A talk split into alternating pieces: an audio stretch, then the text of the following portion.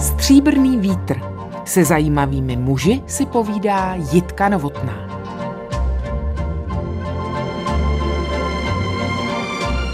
Mým dnešním hostem je římskokatolický kněz pohodářského zevnějšku, člověk, který přímo vybízí k rozpravě, kterého si dokážu představit třeba jako oblíbeného, možná milovaného pana učitele. Ostatně o pedagogickém působení budeme také mluvit. S velkým zájmem pak očekávám výpověď o jeho poznatcích a zkušenostech z klášterního života, který nejspíš není až tak odtažitý, jak bychom spontánně usuzovali. Ba co víc, možná si z něj můžeme lecos přenést i do svých životů, protože proč se inspirovat jen buddhistickými mnichy a jejich schopností meditace? Proč k usebrání, rozjímání, hledání a nacházení nedoputovat i skrze křesťanskou víru, která k našemu geokulturnímu prostoru patří a významně ho formuje? Ať už jste tedy věřící, něcisté nebo ateisté, dopřejte si chvilku klidného naslouchání. Ve Stříbrném větru vítám pana Karla Satoriu. Dobrý den. Dobrý den. Ale já začnu u toho vašeho příjmení, které odkazuje pro mě na Itálii. Píděl jste se potom, jak se zabydlelo ve vašem rodném kraji na Vysočině? Pídil se potom můj kamarád, který se tím zabývá jako koníčkem, ale nedopídil se moc daleko, dopídil se do konce sedmnáctého století a tam se objevili Satoriové, kteří zřejmě byli tak nějak namícháni s židovstvím a byli to užití umělci, totiž uměli barvit sklo. A přišli na Vysočinu, na Frišavu a tam jsou nějaké ty jejich stopy. A druhá stopa, to byli italští mincmistři, které si pozval Albrecht z Valdštejna, který dostal tehdy od císaře to právo razit mince, mimochodem velmi špatné, a náš rod se do toho namočil. Určité rukodělné, výtvarné nadání. No, no. Bylo to i ve vaší rodině, v rodině se čtyřmi dětmi, z nichž vy jste byl nejmladší? No, nebylo. A co se týče uměleckého projevu, tak jsem bohužel byl docela ignorant. Ale zpíváte, musíte při liturgii. Zpívám, zpívám rád. Maminka je z Moravského Slovácka a u nás se vždycky zpívávalo. Zpívám rád, ale na housle, na které jsem se zkoušel naučit, tak k tomu nedošlo. Mé housle skončily smutně, kamarád mě na ně hodil činku a rodiče naznali, že asi to je určité znamení. Z jakých důvodů byla vaše rodina po roce čtyřicet osm trnem v oku komunistů? Bylo to jenom proto, že jste vyznávali Boha a netajili se s tím, nebo tam byly další důvody? Já pocházím z Křižanova, což je rodiště svaté Zdislavy, městečko velmi půvabné, mám ho moc rád. A tam bylo římskokatolické náboženství většinovým přesvědčením, takže tam by museli pronásledovat, kdyby kvůli náboženství, tak úplně všechny. Ale ten problém byl v tom, že můj tatínek, který byl velmi šikovný obchodník, byl dlouhou dobu v Hodonině, kde si našel moji maminku, tak zakoupil polovinu takového velkého obchodu v tom Křižanově s hospodářskými potřebami. A já jsem říkal vždycky, tati, ty máš opravdu čuch obchodnický, ty máš smysl pro humor, protože on to koupil v čtyřicátém sedmém Takže v čtyřicátém osmém to odevzdal, ale byli k němu mírní, protože dluhy, které si udělal, tak mu nechali. Takže šel do průmyslu, tehdy se budovaly žďárské strojírny a slévárny a on byl šikovný člověk, jako sléváč se tam osvědčil a vybídli ho, aby dělal šéfa těch slévačů, ovšem pod podmínkou, že vstoupí do strany, což jako tatínek říkal, že jako ne. No a tehdy se to rozjelo. Nejenom, že nebyl šéfem, vyhodili ho od slévačství, dali ho do té nejnižší kategorie, byl vazačem, podjeřábem. Maminku vyhodili z kanceláře, sestru ze školy. Jenom kvůli tomu, že nezajásal nad nabídkou vstupu do komunistické strany. Co jste vy z perspektivy toho dětského postoje, pohledu vnímal jako opravdu nejkrušnější dopady takových pronásledování a perzekucí? Tehdy nic. Moji rodiče byli tak šikovní, oni se tak snažili, že nám bylo dobře. Kromě sestry, která teda musela opustit vejšku, ale byli jsme opravdu chudí, ale ta pohoda, třeba to zpívání, jo, my jsme si v neděli sedli kolem stolu a hodiny jsme zpívali a bylo nám spolu dobře, takže já jsem tu dobu vůbec nevnímal jako dobu nějakého pronásledování nebo utrpení, jenom jsem si nemohl třeba dovolit, chodil jsem na televizi k sousedům podívat se na pohádku, ale ta pohoda domácí, ta to vyrovnala. O tom, co si vytrpěli třeba rodiče vnitřně, jsem se dozvěděl až později z výprávění. Říkáte, že víru vám lásky plně předali oni. Jak jste si jako kluk představoval Boha? Asi nijak. Ta víra se nesla na těch událostech liturgického roku, Vánoce, Velikonoce, dušičky a ta modlitba, ke které jsme byli vyzváni a vedeni, tak byla takovým projevem díku za to, že dostáváme to, co dostáváme a připadalo mě to všechno strašně normální. Já se uvědomuji, když naslouchám třeba nějakým svědectvím, jak pro někoho je hrozně nesnadné vnímat Boha nebo mít Boha spojeného s tím pojmem otec. Pro mě to bylo něco strašně pěkného. Jo, já jsem měl dobrého otce, opravdu milujícího. Takže když jsem si to v té dětské mysli prodloužil ještě, to ještě nej, nej, nej, i když jsem si pod tím neuměl nic moc představit, tak se mě takovej Bůh líbil. Když jste se začal s takovým potěšením a s přesvědčení opravdu samostatně a dychtivě vzdělávat, kdy jste začal investovat čas a úsilí do toho, abyste poznával, co vás zajímá. Ne, co vám ukládá škola, hmm. ale co chce vědět Karel. Nedávno, v podstatě. Vážně?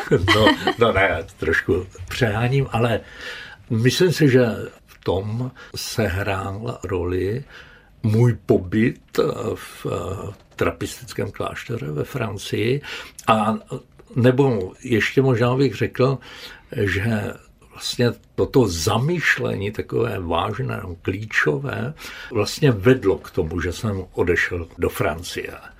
Vystudoval jsem a byl jsem vysvěcen, sloužil jsem na Jižní Moravě, byl jsem tam jako rád s těma lidma a během totality jsem byl obklopen lidmi statečnými a věrnými.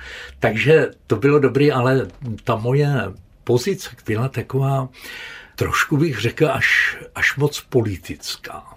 Jo, jistě, že jsem sloužil mše, uděloval svátosti, všechno jsem dělal, ale takovým těžištěm určitým a bodem, ke kterému jsem chtěl lidi vést, bylo právě, aby čelili lži. Aby se nebáli a aby neprodávali tu svoji lidskou krásu, jo, velikost, jo, aby byli věrní. Jo. A tohle za totality bylo něco, co bylo srozumitelné. No a když potom totalita dototalitovala, tak jsem si uvědomil určitou svou vnitřní prázdnotu. Malinko jsem se vnímal jako takový agitátor pro dobrou věc, ale uvědomil jsem si, že tomu jádru toho obdarování, kterým víra je, že moc nerozumím, protože se mě dostaly do ruky knížky, řekněme, takového mystického rázu, jako hlubokého, a já jsem s hrůzou si uvědomil, že se mě to líbí, ale že tomu vůbec nerozumím. Takže gymnázium ve Velkém Meziříčí ani Cyrilometodějská bohoslovecká fakulta v Litoměřicích, kam jste se dostal, no, možná no, trošku no. zázrakem, nevím, ty vás až tak zásadně neutvářely. No zvlášť Cyrilometodějská fakulta v Litoměřicích, bych dokonce řekl, mě víru nevzala. Protože v době, kdy jsem tam studoval, já jsem nastoupil někdy ve sedmdesátém druhém roce, tak během dvou let byli vyhozeni ti poslední, opravdu kvalitní pedagogové. No a potom kvalita přednášek těch, těch určitých disciplín, tak opravdu víru jsem zachoval. Přesto bylo to vaše hmm. přesvědčení, že jste se vydal na správnou dráhu neotřeseno? To bylo neotřeseno. Ano. A jsem zapřemýšlel, jestli bych neměl vzít roha, protože jsem zjišťoval, že to vzdělání, kterého se mě tam dostává, nebo spíš nedostává, tak že to bídá. Tak jsem zašilhal, jestli bych neměl utíct za vzděláním, ale potom ve mně spíš nabylo vrchu taková ta Ta solidarita, jo, tady s tou určitou duchovní bídou, která v této zemi se roztahovala, a zahnal jsem tuhletu myšlenku. Stříbrný vítr. Jitka Novotná a její host na Dvojce. První působiště Karla Satorii to byly Letovice v okrese Blansko. Jak jste se zžíval s pastorační praxi, jak se vám dařilo poskytovat duchovní oporu a podporu svým farníkům?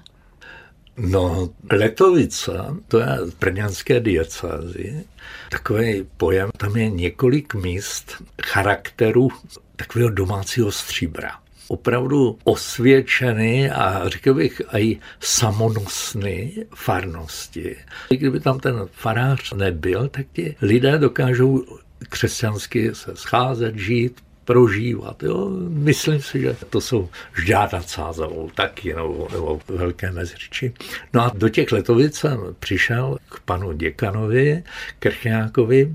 To byly nádherná léta, protože on byl velkorysý k mým pastoračním experimentům. Ne na všechny rád vzpomínám, ale... Tak aspoň jeden přibližte, ať víme, co jste tam páchal. Co se tam páchal, yeah, je, No, tak takový dobrý vstup, nebo bylo, že jsem vytopil kostel naftou. Náš kostel svatého Prokopa byl vytápěn naftou a byla tam veliká nádrž. No a vždycky bylo potřeba z té velké nádrže přepustit do malé nádrže a zapnout kotel a bylo to v pořádku. To se dělalo vždycky o půl sedmi předemší. No a já jsem jednou přijel v noci a říkal jsem si, abych nemusel znovu do kostela, tak já to teďka si přetočím. No a jak jsem byl tak nějak unavený, tak jsem zapnul kotel, aby to už foukalo. A odešel jsem spát, ale ten přívod z té veliké nádrže do té malé mm. zůstal otevřen.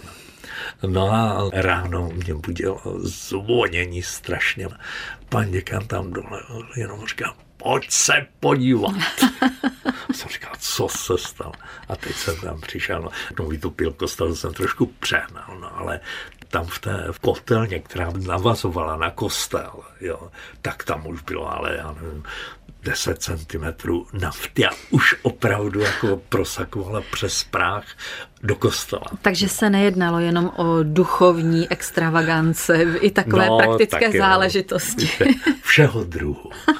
Tudle bych tak nějak nabídl, abyste viděla, jak to měl pan děkan se mnou hmm. těžký. Podobnými způsoby jsem mu zpestřoval život. Potom v letech osmdesát dva až devadesát jste působil jako duchovní správce ve Vrbici u Břeclavy.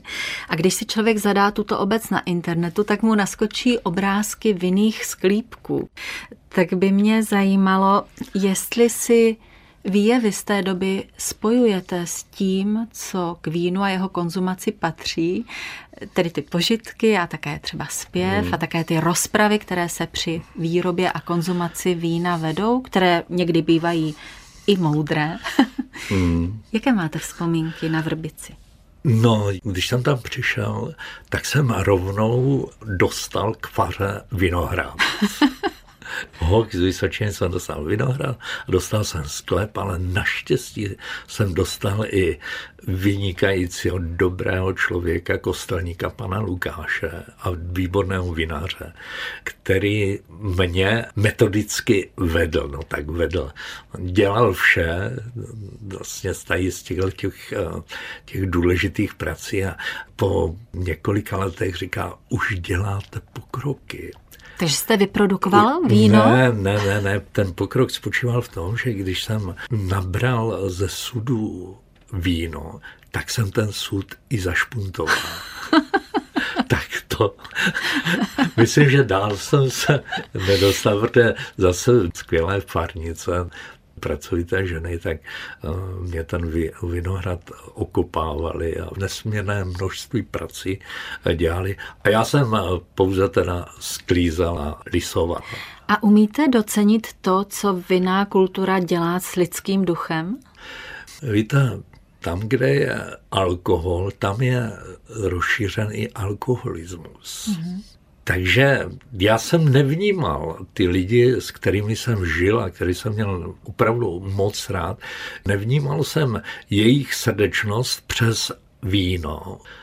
A jak se říká, po vínu se zpívá. Jo, může být způsobem, jak člověk objeví, že život je krásný. Ale těch tragédií je taky hodně. Jo, takže já to nemám takto idylicky spojeno. Já se vždycky ráda ptám umělců, když je hostím v tomto pořadu, jaké pocity zakoušejí předtím, než vyplují na jeviště. A teď se zeptám pana faráře, jestli také zažívá určité rozechvění nebo trému předtím, než se pustí do kázání. Musím říct, že ne, jo, že se na to těším. To kázání nebo homilie opravdu vnímám jako chci se o něco podělit. A když člověk chce, když tohle je motivací, tak tam pro tu trému není nějaký prostor. Ta příprava kázání, to je vlastně každotýdenní publicistika. Taková pravidelná tvůrčí činnost, znají ji novináři, vím, o čem hovořím, může být někdy hodně náročná. Bývá pro vás někdy příprava kázání i tím, co bychom lapidárně nazvali fuška?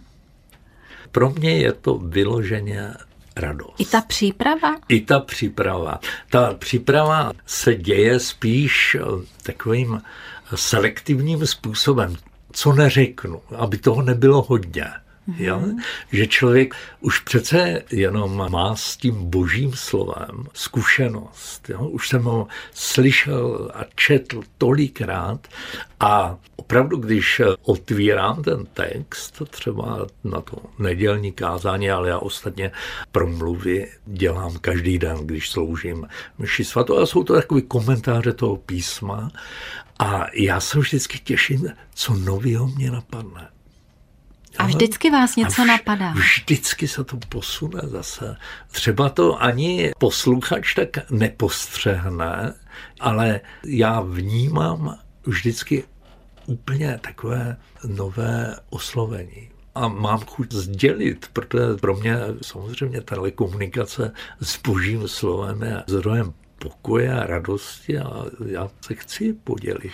A kdy třeba v poslední době vám to písmo vyjevilo nějaké úplně nové souvislosti nebo vám ukázalo něco, co jste do té doby nad těmi konkrétními řádky nezažil, nepocítil a teď jste uzřel nové vyznění?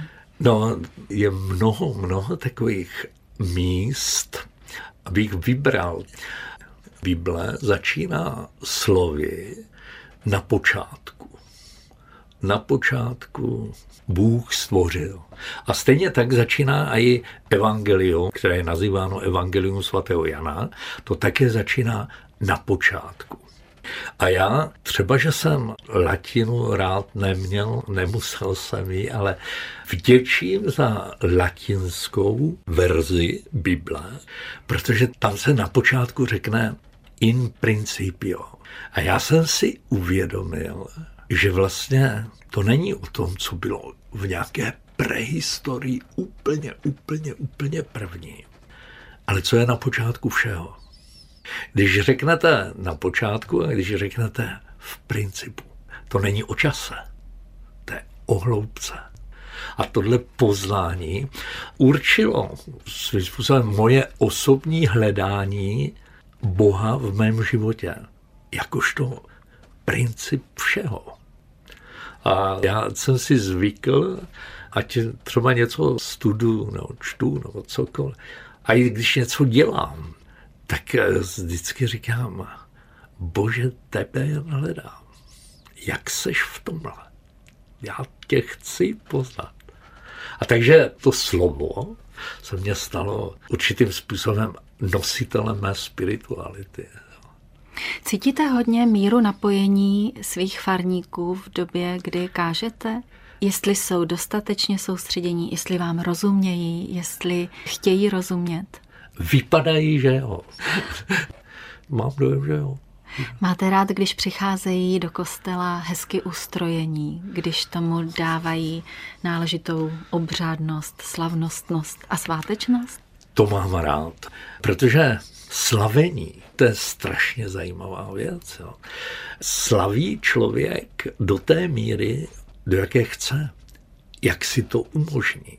Samozřejmě, že jsou třeba ty účasti na bohoslužbě spojeny a i třeba s výletem nebo s něčím takovým. Ale někdy mně připadá, že přece jenom by se tu přidanou hodnotu nemuseli lidé až tak obírat. A jsou lidé, kteří se opravdu hodí do nedělního.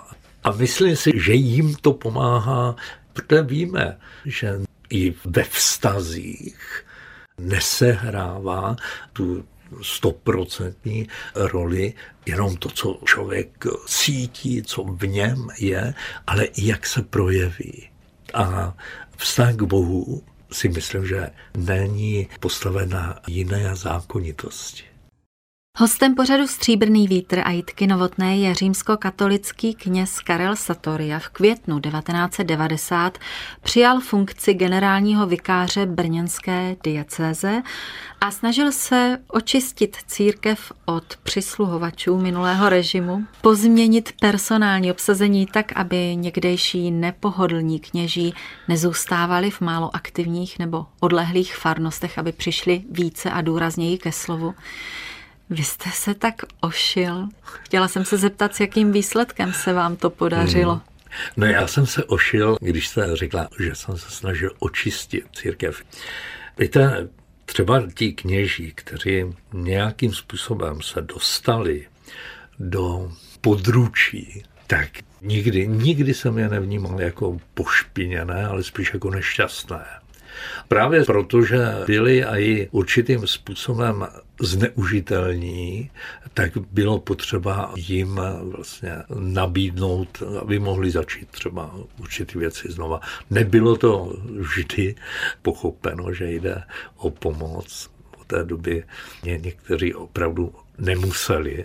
Dokonce mě někteří říkali soudruh Satoria. Musel jste být vystaven obrovským dilematům. Jak jste to prožíval ty dva roky? Tak já jsem takovej spíš až lehko vážný.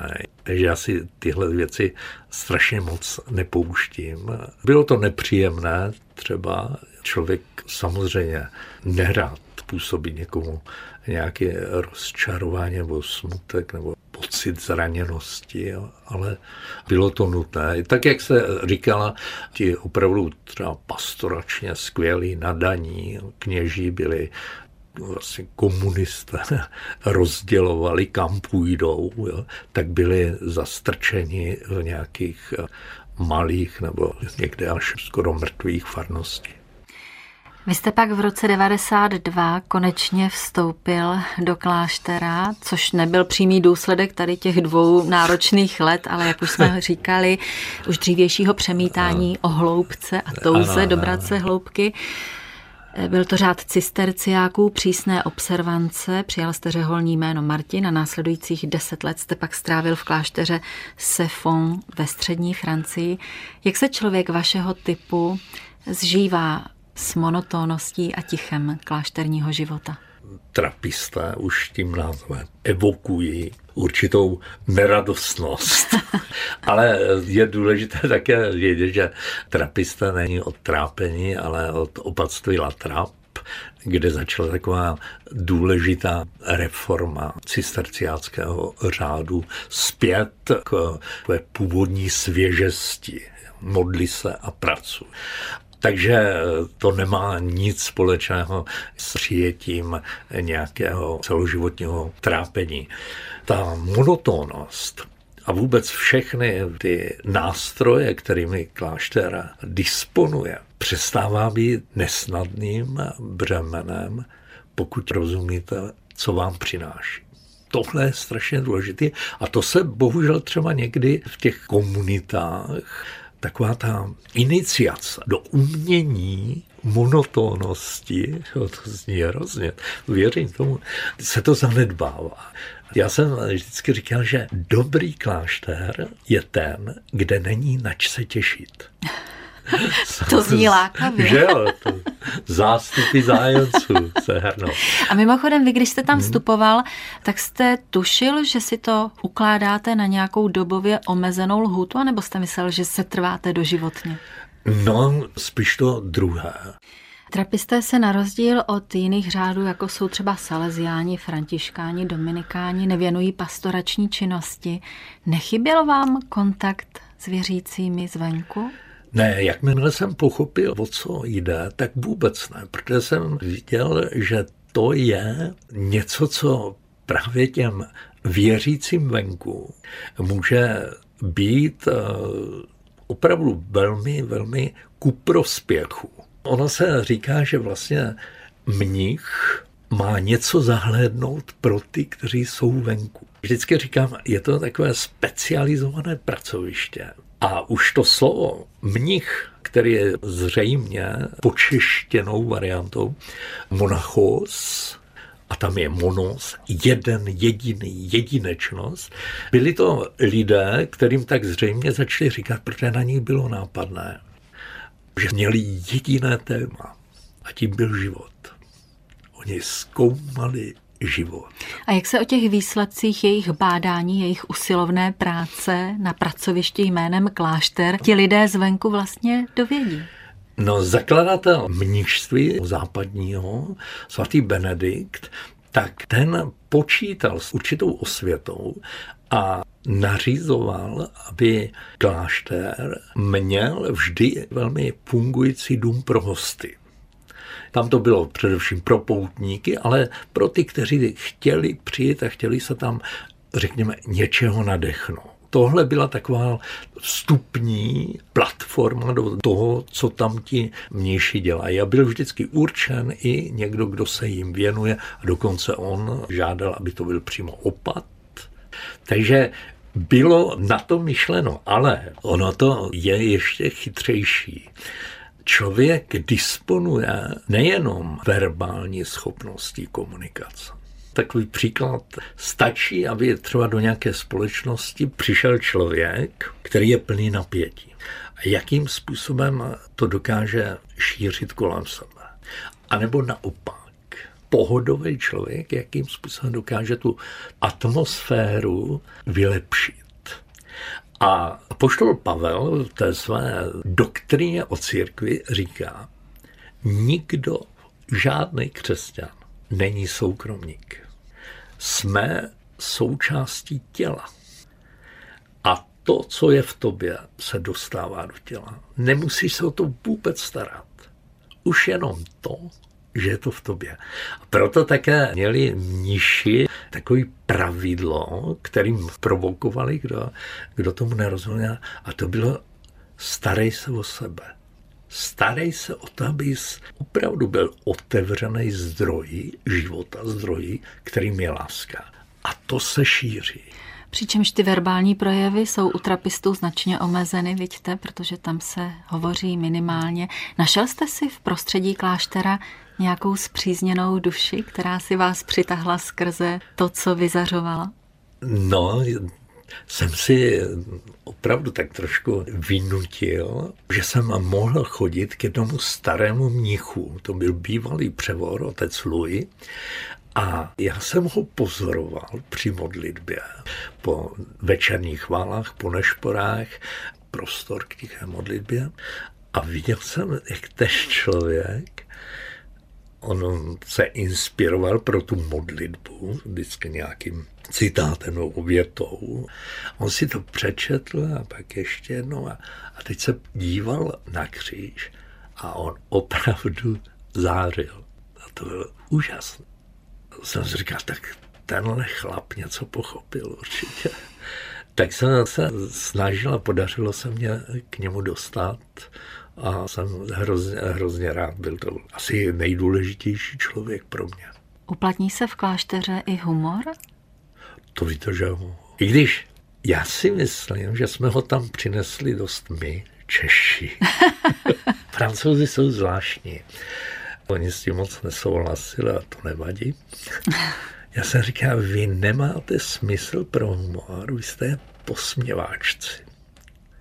A to je hodně typicky. Mm-hmm. Oni si zase všimnou takových věcí a, a hnedka jako se vychechtávají někomu. Ale to je jejich styl. Ale aby třeba navázali na humor, prodloužili ho, jo? Tak to myslím, že není jejich styl.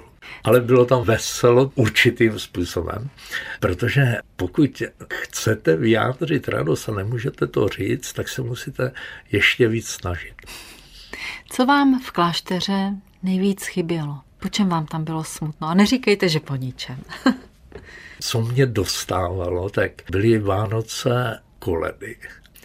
A opravdu mě nebylo smutno po lidech, ale po mizemi. To jo. Po její atmosféře? Já nevím. Ale viděl jsem, že člověk je komponován skutečně nejenom rodinou a blízkým prostředím, ale svou zemí. Vrátil jste se do ní, už do České republiky v roce dva tisíce dva, kdy jste sem přivedl řád trapistických mnichů a vedl výstavbu kláštera Nový dvůr v Karlovarském kraji. To byl původně barokní statek podle Kiliána Ignáce Diezenhofera, jehož dominantou je dnes moderní minimalistický kostel. Klášter byl dokončen a vy jste se po nějakém čase zase odstěhoval. Co to ve vás je, že máte tendenci poměrně brzy zvednout křídla? Ten můj odchod byl důležitý. Pro koho? Pro všechny. Ten pohled na ten život v klášteře a pohled na komunikaci se světem se stávaly tak rozdílné, možná určitým vyčerpáním, protože já jsem je sem nepřivedl, trapisty, to rozhodl generální kapitula klášter, ale byl jsem rád, že přicházíme, ale právě ty rozdílné pohledy potom vedly k tomu, že možná jsem neměl síly to zkousnout. Totiž něco, co prožíváte docela lehce v tom cizím prostředí, třeba ve Francii, tak ne, tak někdy je nesnadné až nemožné to prožívat doma. Obcházím to, ale v podstatě opravdu jsme se rozešli základně v dobrém a, a v dobrém jsme. Je evidentní, že je to poněkud vaše třináctá komnata. Já do ní nebudu mít snahu vstupovat. Jen mi řekněte, připouštíte ještě, že byste někdy zase vstoupil do kláštera? Ne, nepřipouštím. Já jsem požádal, byl jsem uvolněn, šlo to až cestou Říma, ale já jsem neopustil svoje mnišské povolání.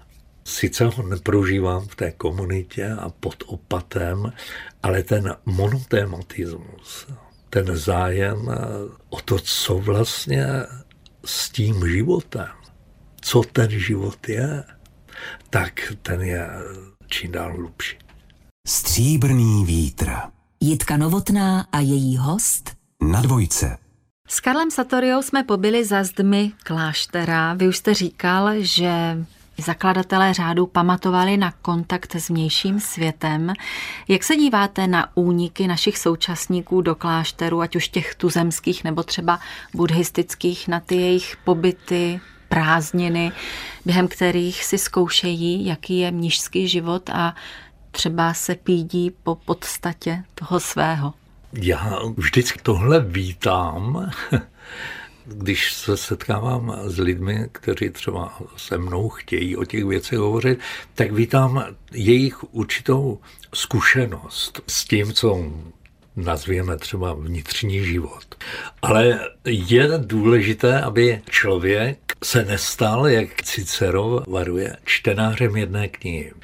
Třeba Tomáš Akvinský, velký učitel církve, tak ten vyzývá k tomu, aby člověk neustále si kladl otázku, co je ten Bůh, v kterého věří. Aby to neměl nikdy vyřešené.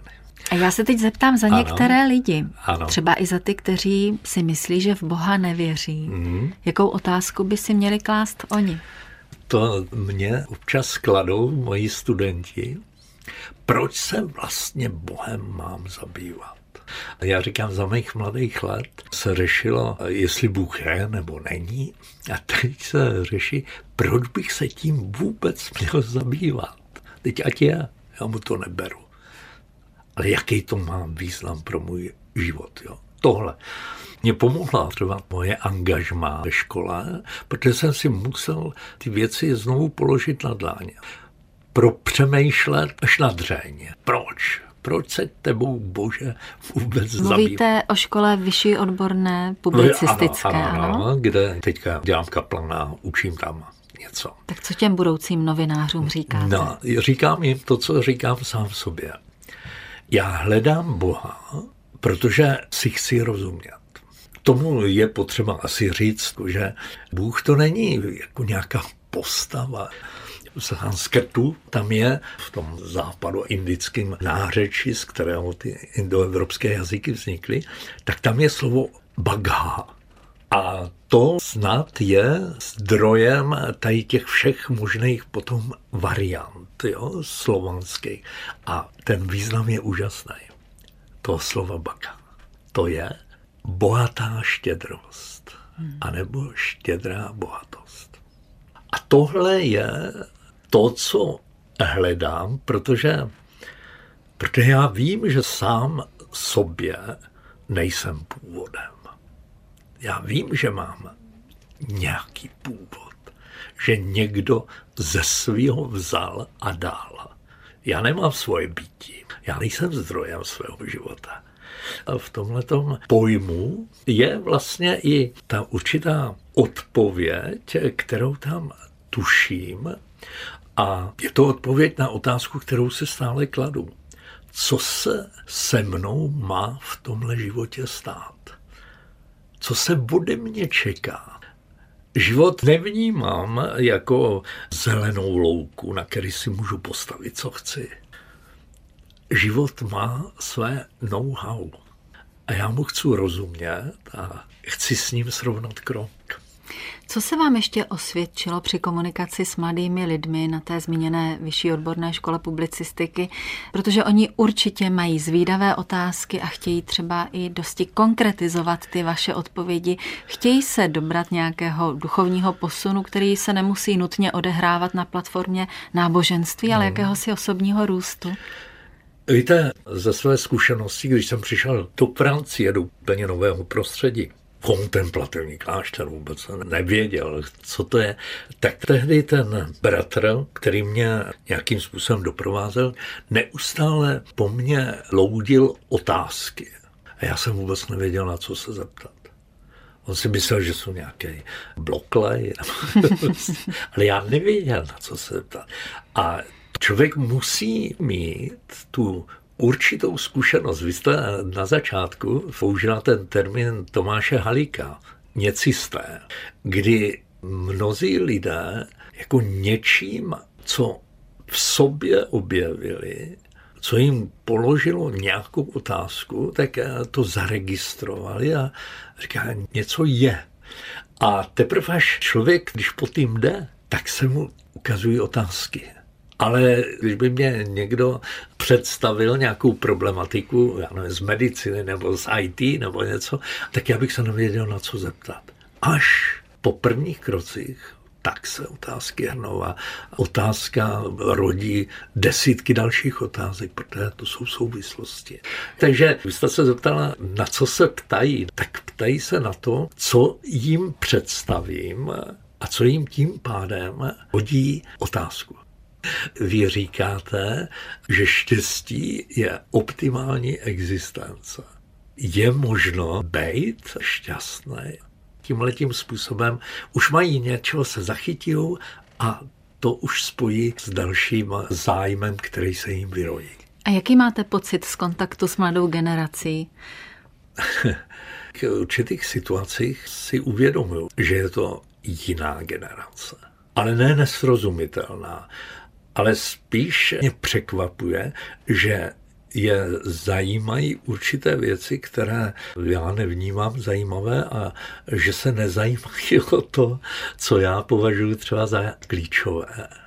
Vidím zde takovou změnu, která spočívá v tom, že člověk cítí prioritu v tom zachytit co nejvíc informací a z nich co si poskládat, než promýšlet. Tak, tak to, to se mě... neumíme úplně nořit? No, protože těch informací je tolik, tak musí si člověk vybrat. Když si právě v těch Letovicích jsem byl jeden z prvních s panem doktorem Pišťákem, jsme si udělali windsurfing a na přehradě jsme na tom lítali. A to mě napadá, že ten surf letí po hladině tím rychleji, čím menší má ponor. A tato doba a ti lidé mají dojem, že fakt jako musí všechno zachytit a nemohou si dovolit ponor. No a to si myslím, že není úplně to pravé oříškové. Tak se zkusme trošku ponořit, zastavit, zamyslet, nastavit si zrcadlo, vidíte? To se už vždycky vyplatí. Naším hostem byl římskokatolický kněz Karel Satoria. Moc vám za to děkuji, mějte se dobře, nashledanou. Děkuji za pozvání, nashledanou.